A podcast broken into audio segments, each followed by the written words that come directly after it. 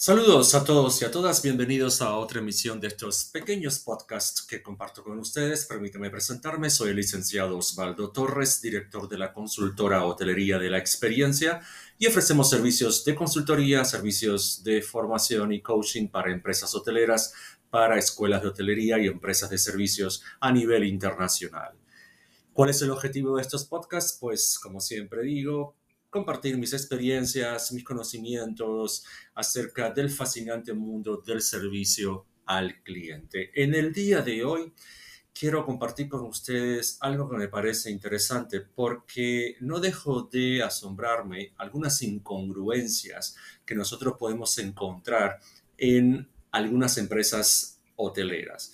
Y es cuando, por ejemplo, no se le ofrece al cliente un producto o un servicio que es de suponer que lo va a necesitar y sin embargo se le impide manifestar ciertas conductas con respecto a esta necesidad.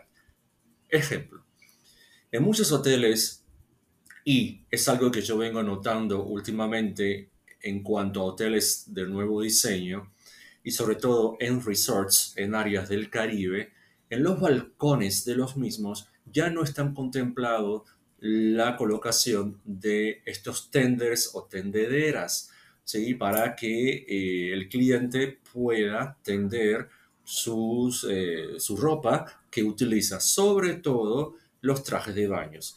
Eh, todos estamos de acuerdo que en un resort que esté a orillas del mar o que tenga albercas, los clientes van a utilizar las mismas. Y esto es un producto, es el traje de baño que va a estar en constante uso. ¿Y qué pasa con esto? Uno puede observar, estando en estas eh,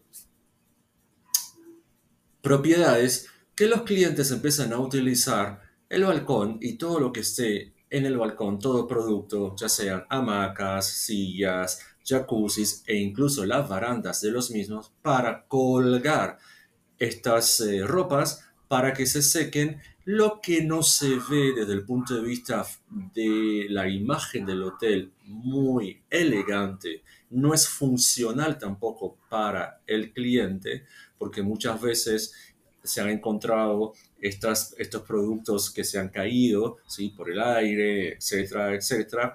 Y también porque em, estos productos colgados en, lugares donde no deben de ser colgados, eh, van a incidir un poco en el daño de estos productos, por ejemplo, ropas mojadas sobre diferentes texturas de muebles o en, las hamacas, etcétera, etcétera.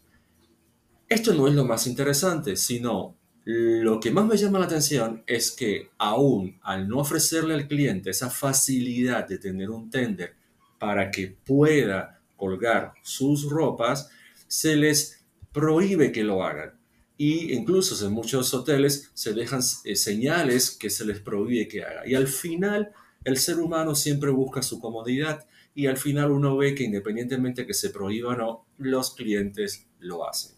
Entonces yo a veces me pregunto cuál es el objetivo de no crearle al cliente la facilidad sabiendo que desde el punto de vista neurobiológico el cerebro eh, busca la facilidad de la acción, el mínimo gasto energético al, momento de, eh, de, adaptarse y uno, le, y uno genera a los clientes facilidades adaptativas, que esto hace que los clientes se sientan más a gustos, se sientan más seguros, se sientan más reconocidos.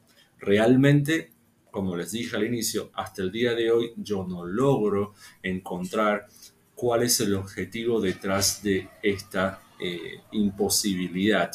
Quizás algunos de ustedes piensen que eh, con esto lo que nosotros es tratamos de influenciar en que el cliente utilice el servicio de lavandería, que no, eh, que no es una gratuidad en muchos hoteles y con esto aumentamos un poquito los ingresos, cuando lo real es que muchos clientes no utilizan los servicios de lavandería para, por ejemplo, mandar a lavar una prenda que está constantemente en uso, que son sus trajes de baños, y genera estas disfuncionalidades desde el punto de vista no solamente de la imagen del servicio, sino también disfuncionalidades en el confort del cliente.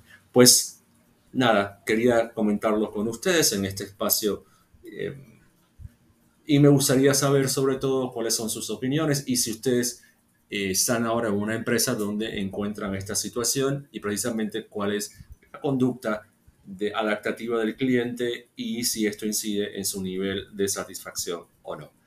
Pues esto es todo hasta el momento. Muchísimas gracias por estar ahí, por escucharme, por seguirme. Y recuerden, si ustedes consideran que nuestros servicios de consultoría, nuestros servicios de formación son funcionales para sus empresas, no dejen de contactarse con nosotros.